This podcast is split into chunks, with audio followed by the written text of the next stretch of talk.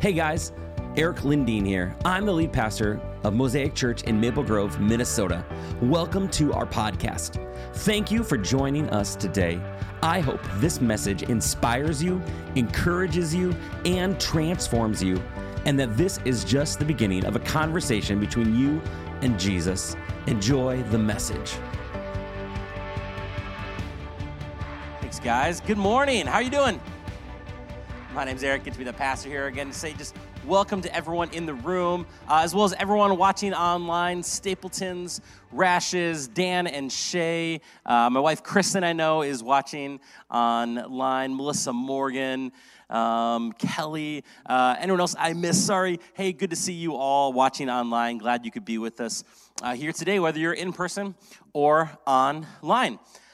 Let me tell you a love story this morning as we get going in our series, Redeeming Love. But before I tell you a love story, would you join me in prayer?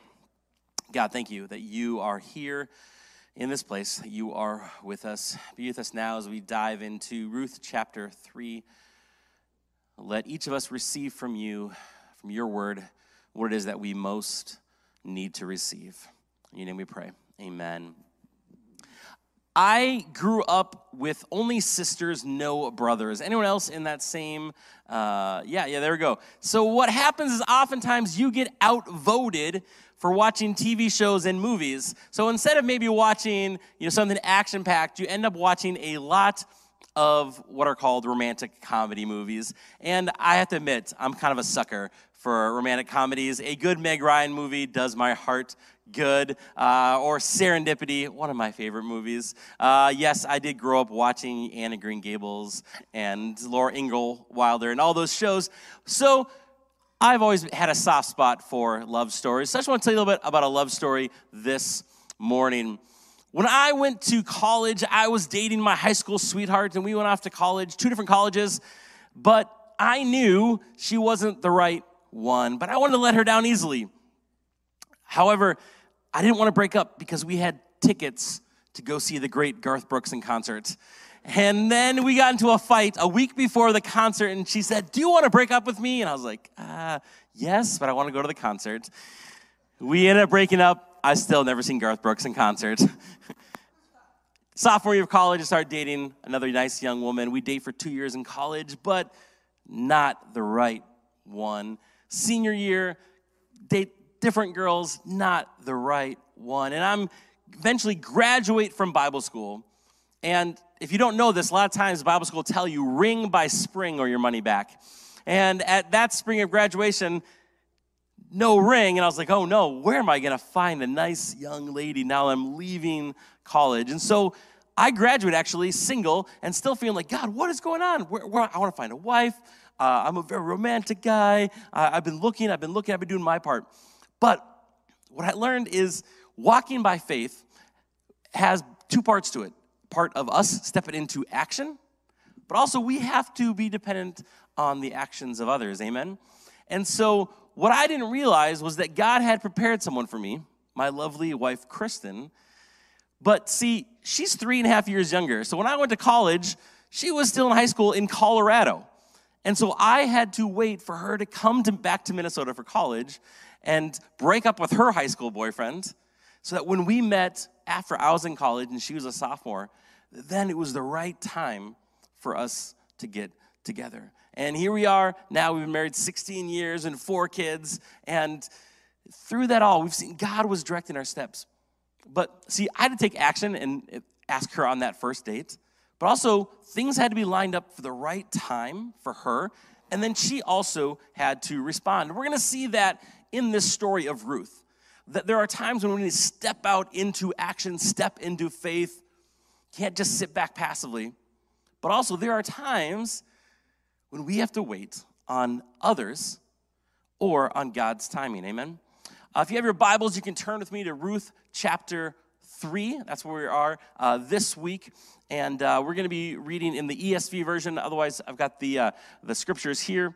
And you can follow along, whatever works best for you. And if you're taking notes, love to have you uh, join us taking notes on your note sheet this morning or if you're at home. Grab a piece of paper, write down a few thoughts. Then Naomi, her mother in law, said to her, My daughter, should I not seek rest for you? Rest is going to be a big word for this chapter. How many of you could use some good, deep, abiding rest for your body, mind, and soul? Yeah, yeah, yeah. That's, I think, God's will for each and every one of us this morning is to receive a little bit of rest. We've seen the story of Naomi and Ruth. Naomi from Bethlehem, where Jesus eventually is going to be born and she goes to another country, Moab. But then over there, she loses her husband. Her two sons married two fine Moabite women. Then she loses her two sons. Now she's left just her two daughter in laws. One of the daughter in laws stays in Moab, but one, Ruth, says, Hey, where you go, I will go. Your people will be my people. Your God will be my God. And she goes with her back to Bethlehem. Well, they are poor, destitute, but God has made provisions in the law of Moses that those who are from foreign countries, who are widows, who are poor, they can come alongside workers and glean in their fields, which means kind of pick up the leftovers.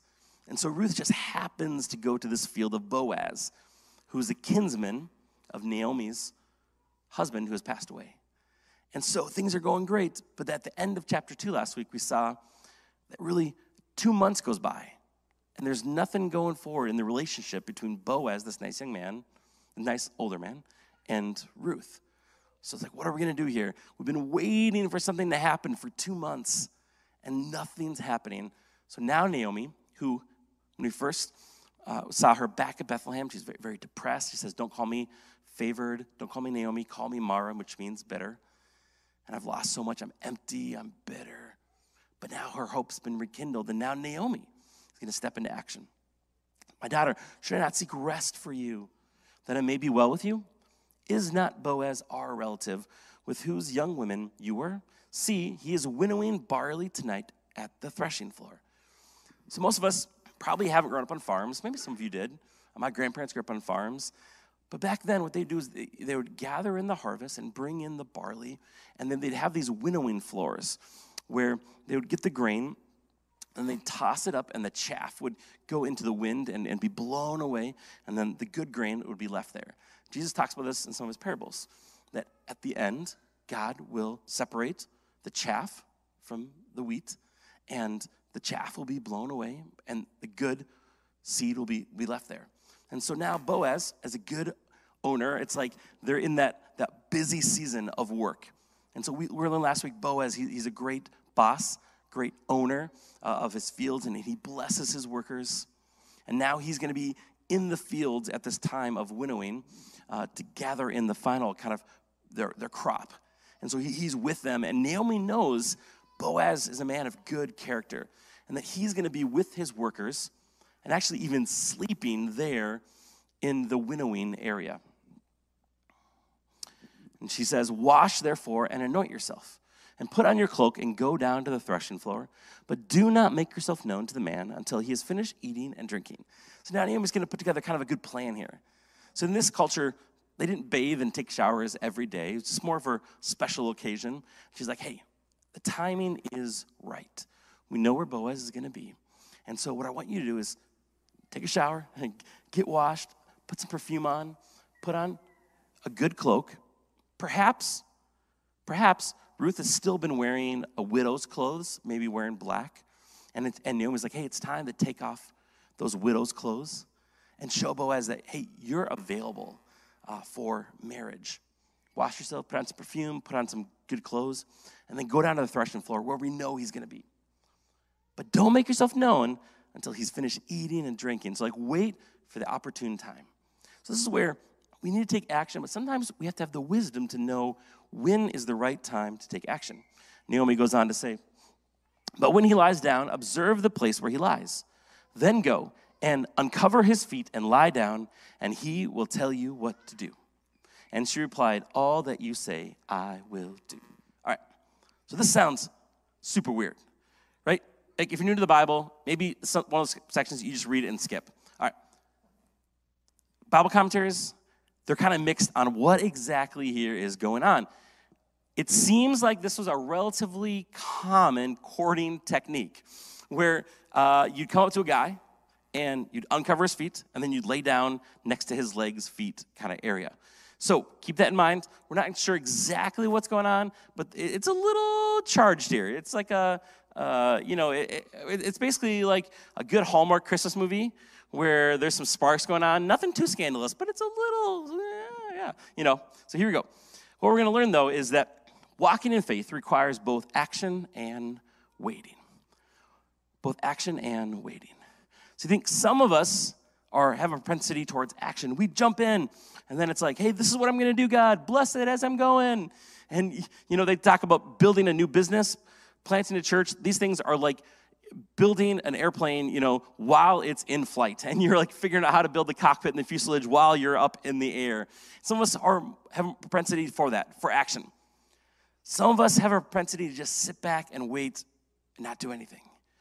Because it's like, oh, God's got it, God's got it. Well, but God has given you free will and a mind. And here, here's something that may sound super, super sacrilegious to some of you. God's will isn't the only one at work in our world. See, God gave each and every one of us free will, agency to act. There are also other spiritual beings in our world that have free will and agency to act. Now, God is sovereign, God is king. No one can supersede his will. But he has given us the ability to choose and act. And so, trusting and waiting on God doesn't mean never taking action. There are times when we need to step into faith and, like Naomi, say, hey, it's time. Take off those widow's clothes, take a shower, put on some perfume, and take this next step. And we're going to see, though, Ruth does her part, but then she has to sit and wait on Boaz and on someone else outside of their little circle. We have to wait on, on what, what is he going to do. We want to trust and walk by faith like Jesus. Amen. And so, what we need is the wisdom to know when to act, when to wait. When to act, when to wait. This is why I implore you please make studying God's word a daily habit. That's how we're going to grow in wisdom. By opening up His word, growing in it, the more we get to know this love letter that God has for us to tell us how to think, how to act, the kind of person to become, the more then we will know when to act, when to wait, when to act, when to wait. To spend time in prayer talking to your Heavenly Father. As you talk to Him, as you allow the Holy Spirit to be the dominant influence in your life, you'll sense those nudgings. You'll see just where God is leading you. When to act, when to wait. When to act, when to wait. Let's read on in the text. So she went down to the threshing floor, this is Ruth, and did just as her mother in law had commanded her. And when Boaz had eaten and drunk, and his heart was merry, he went to lie down at the end of the heap of grain. Then she came softly and uncovered his feet and lay down. At midnight, the man was startled and turned over, and behold, a woman lay at his feet. Now, Boaz is probably closer in age to Naomi than Ruth. So here's maybe a middle aged guy working hard all day, had a good dinner, had a little wine, he's laying down. All of a sudden, he wakes up because his feet are uncovered. It's kind of windy, it's cold, and there's a woman at his feet. And he responds how probably I think all of us would respond Who are you? He can't see, it's dark. He's like, Why is there a woman at my field? now, we see in other parts of the Bible that the winnowing field at this time was kind of like truck stops nowadays, where sometimes um, prostitutes would frequent those as, as, and come up and kind of try to solicit uh, sexual favors in exchange for money during this time. And so Boaz isn't sure is this a prostitute? Is this someone who's sketchy? I don't know. Who is this? And she answered, I am Ruth, your servant. Spread your kanaf or your wings over your servant, for you are a redeemer. One thing we notice here is how Ruth identifies herself simply as his servant. In the previous chapter, Ruth identified as a foreigner. Hey, amazing that you would bless me, my Lord, a foreigner, that I'm a widow. You know, that she identifies all these things as someone from another country, you know, a, a widow, all these things she's been through. But now, how does she identify herself? What's her identity? She's simply Ruth, your servant. I think one of the things God wants us to see is you're so much more than just where you were born, where you were raised, your circumstances, the things that have happened to you. And as followers of Jesus, what Jesus wants us to see as our identity is a servant. Hey, I'm your servant. Spread your wings. This is what actually points to an Old Testament prophecy. Uh, uh, I believe it's uh, Malachi that said when the Messiah would come, there would be healing in his wings or his kanaf. And that was uh, at the end of a rabbi's um, prayer shawl, his tassels. And this is, this is pointing to that story where the woman with the issue of blood for 12 years was bleeding and bleeding and nothing would heal her and she uh, lost all her resources and she reaches out and touches the wings the kanaf the edges of the garment of jesus and then she's healed in an instant i love this, this is ruth pointing to boaz as a kind of jesus with healing in his wings i love that she says you are a redeemer you're someone who can marry me fulfill the levirate vow from the uh, Old Testament, and, and, and you can redeem me. And he says, May you be blessed by the Lord, my daughter. You have made this last kindness greater than the first, and that you've not gone after young men, whether poor or rich. Basically, what Ruth is saying by, hey, spread your kanaf, your wings, the corner of your garment over me, it's saying, hey, I'm asking you basically to marry me. I, I want to marry you and have you be my husband, my Lord, forever. And so Boaz now is kind of blown away. He's like, Whoa, I'm an older guy. You're younger. I, I didn't know if I had a shot with you. He says, This last kindness of you coming to me and offering yourself to me as my bride, that's even greater than this first kindness that I heard about of you committing yourself to Naomi and, and to her welfare. Like, wow. He says, You haven't gone after other, other young men, more your age, whether they're rich or poor, but you're, you're giving yourself to me. This is amazing. First thing I think we want to learn here is to put ourselves at Jesus' feet. Ruth puts herself at the feet of Boaz and basically says, Hey, I'm your servant. You tell me what to do. I am pledging myself to you. My social media of choice is Twitter. Uh, I know many of you love TikTok or Instagram or Facebook or whatever it might be. I like Twitter. I like words. I like the short and concise nature of it. A church planter friend, uh, planted in South Carolina, we actually met in person for the first time in Portland uh, in September. He was asking, you know, how do I teach my people in my church plant the theological truth of being unified in Christ? That when we choose to follow after Jesus, we are made one with Him. And one of the examples people said, you know, is it, it is a lot like a marriage ceremony. That when you stand in front of everyone and say, Hey, I forsake all others to give myself wholly, completely, and utterly to you. When we bow the knee to Jesus. It's not just a mental assent to certain list of beliefs saying, oh, yes, I believe that Jesus lived 2,000 years ago and he died on the cross for my sins.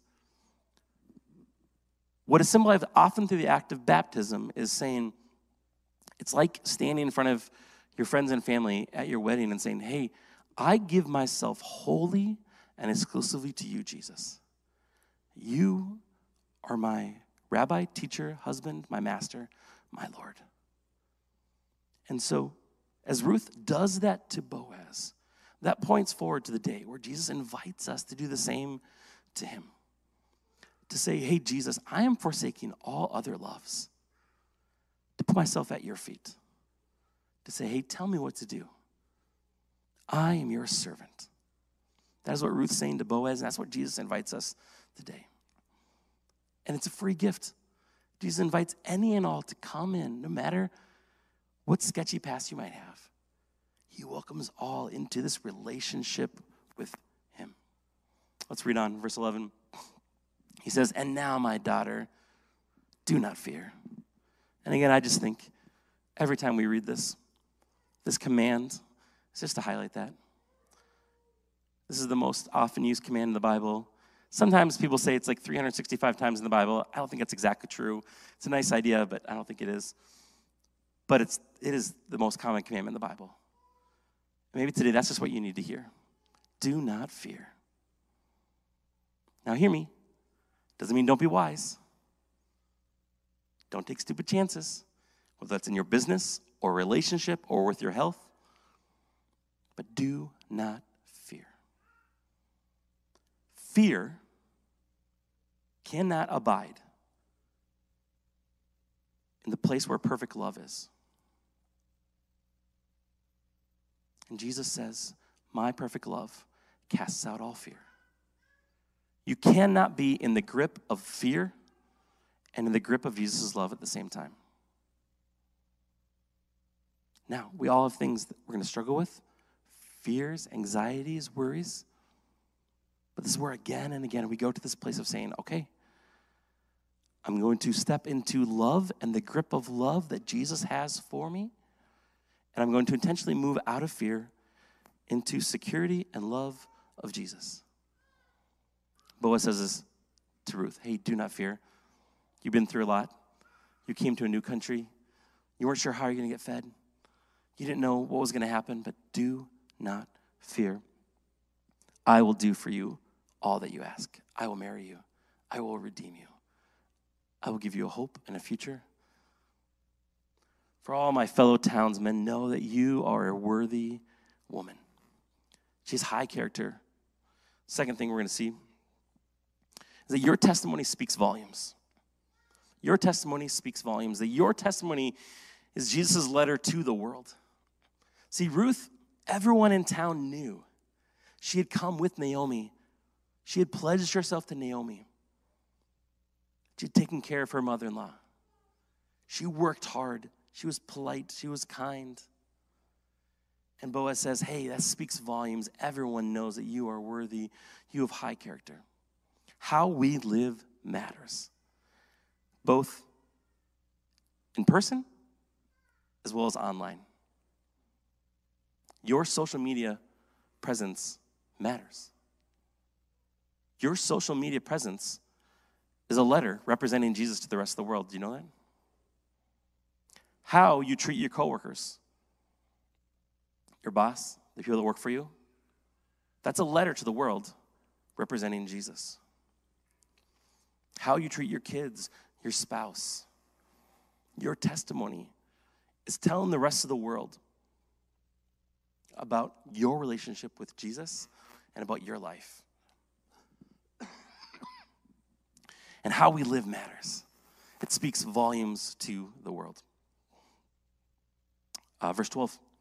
And now it is true that I am a redeemer, yet there is a redeemer nearer than I. There's a closer family relative. Remain tonight, and in the morning, if he will redeem you, good, let him do it. But if he is not willing to redeem you, then as the Lord lives, I will redeem you. Lie down until the morning. So she lay at his feet until the morning, but arose before one could recognize another. And he said, Let it not be known that the woman came to the threshing floor. Boaz is looking out for her reputation because it was known that sometimes prostitutes would come at this time and and and he says, "Nay, I don't want anyone to know that, that you were here at this time of uh, you know in the night." and again, Ruth is really putting herself in the hands of Boaz. He could have sexually assaulted her. He could have taken advantage of her. He could have scoffed at her and said, "What are you doing? How dare you propose to me?" She took a big risk, a big step of faith in this, but she was rewarded. He's taking care of her. He's looking out for her. He's saying, "Hey, hey, I'm gonna, I'm gonna marry you. I'm gonna do this thing." And he said, "Bring the garment that you are wearing and hold it out." Uh, it probably wasn't her dress that she's wearing. She probably had some kind of scarf on or something. Again, theologians kind of debate this. But she held it out. And he measured out six measures of barley. Again, uh, theologians kind of differ. It's somewhere between 30 and 60 pounds, perhaps, of grain and put it on her. Then she went into the city. So he just pours out grain on her and blessing upon blessing upon blessing. And when she came to her mother in law, she said, How did you fare, my daughter? Then she told her all that the man had done for her, saying, These six measures of barley, again, like 30 to 60 pounds, he gave to me, for he said to me, You must not go back empty handed to your mother in law. Do you remember how Naomi described herself when she arrived in chapter 1 back in Bethlehem? Don't call me Naomi, I'm Mara, for I am empty. So now the emptiness of Naomi is being filled by Boaz. And we're going to see that there is a heir that's going to come from Ruth and Boaz that's going to be actually in the line of Naomi. And everything that Naomi has lost, God is going to refill. And this is amazing, pointing back to that her emptiness is being filled. Third thing bless, bless, and then bless some more. Boaz had blessed Ruth in a big, big way. Early on, by letting her glean behind them, and then even telling some of his workers, hey, pull up some sheaves for her, do some of the work for her. Inviting her to sit at the table at dinner with him, good Italian meal, some bread, dip it in the oil, some wine. And then now he's going to marry her. And, and then even then, he's given her this all this grain. And so Boaz continues to bless and then bless and bless some more.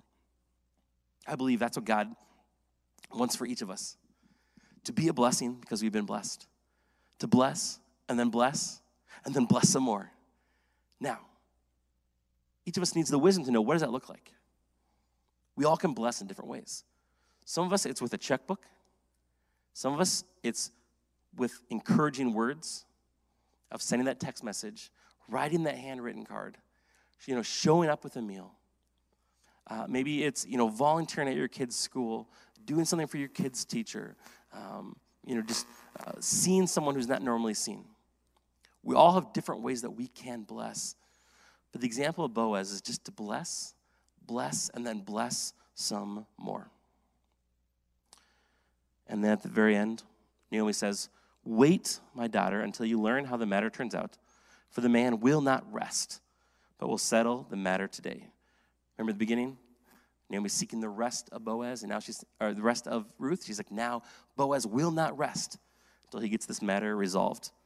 But it's out of Naomi's hands, it's out of Ruth's hands, it's actually out of Boaz's hands. We're going to see next week in our concluding chapter, there's another Redeemer, and he has first right of refusal. But Boaz is going to do whatever he can to convince this man, hey, I want to marry Ruth. So, what we can see by this there are times we need to step into action and then times of waiting. Ruth took action. Naomi took action. She came up with a plan, sent Ruth down. Ruth stepped into action, took some risks, and now Boaz is going to step into action. Naomi, action first, and then she had to wait to see how Ruth was going to do and Boaz. Ruth steps into action, now she's got to wait on Boaz. Boaz is going to step into action, and then he's going to wait to see how this other Redeemer is going to respond. The big idea this morning we need the wisdom from God to know when to act, when to wait, when to act, and when to wait. And just because we're in a season of waiting doesn't mean we're not where we're supposed to be. When I was dating different girls and waiting for my bride, I didn't know Kristen was still in high school. And then she was dating her high school sweetheart.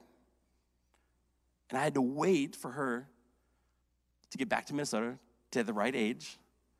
Sometimes what you're waiting on is not about you, it's on that other person. So then I, I've had to learn over and over again. Sometimes God has us in a season of waiting, but it's not actually about you, it's about someone else. It's about what God is doing in their life, and God is working on them to get into the right place where they need to be. I'm going to invite the band to come on up, and we're going to close with some worship. So, this morning, I don't know where you're at, but Jesus invites all of us. We can sit at the feet of Jesus. We can lay all our worries, our fears, that thing that we're waiting on at his feet and give it to him. Your testimony is going to speak volumes. How you live matters. And number three, bless, bless, and bless some more as we sing this song, I want you to just pray. Is something I need to give over to Jesus? Is there some way I need to live differently? Because my life is not the kind of letter to the world that is representing Jesus the best? And pray for Jesus to reveal that. Hey, what is it that needs to change in my life? And how can you be a blessing? Is it with your checkbook? Is it with your time? Is it with your words? Is it changing how you use social media?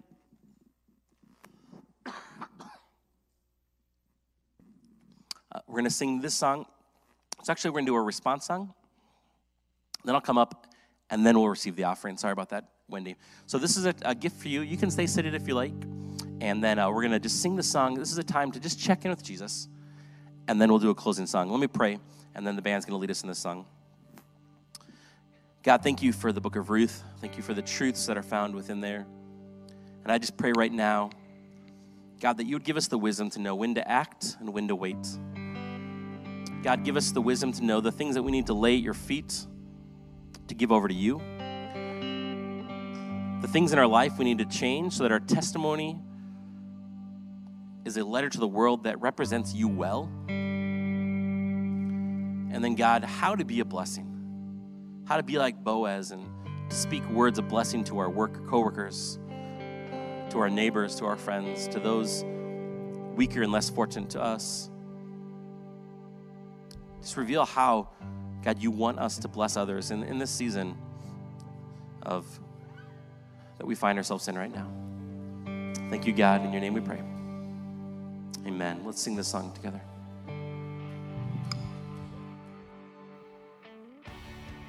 Thank you so much for joining us on the Mosaic Maple Grove podcast. I want to encourage you to take the message you just received and allow it to go deeply into your soul. Let Jesus do the deep work that only He can do. A special thank you to everyone who gives to Mosaic Maple Grove. Your generosity allows this message to go out into the world. You can be a part of the Mosaic tribe by going to mymosaicchurch.com. You can also subscribe, rate, and share this podcast with your friends and family. Thanks again for listening. Grace and peace, my friends.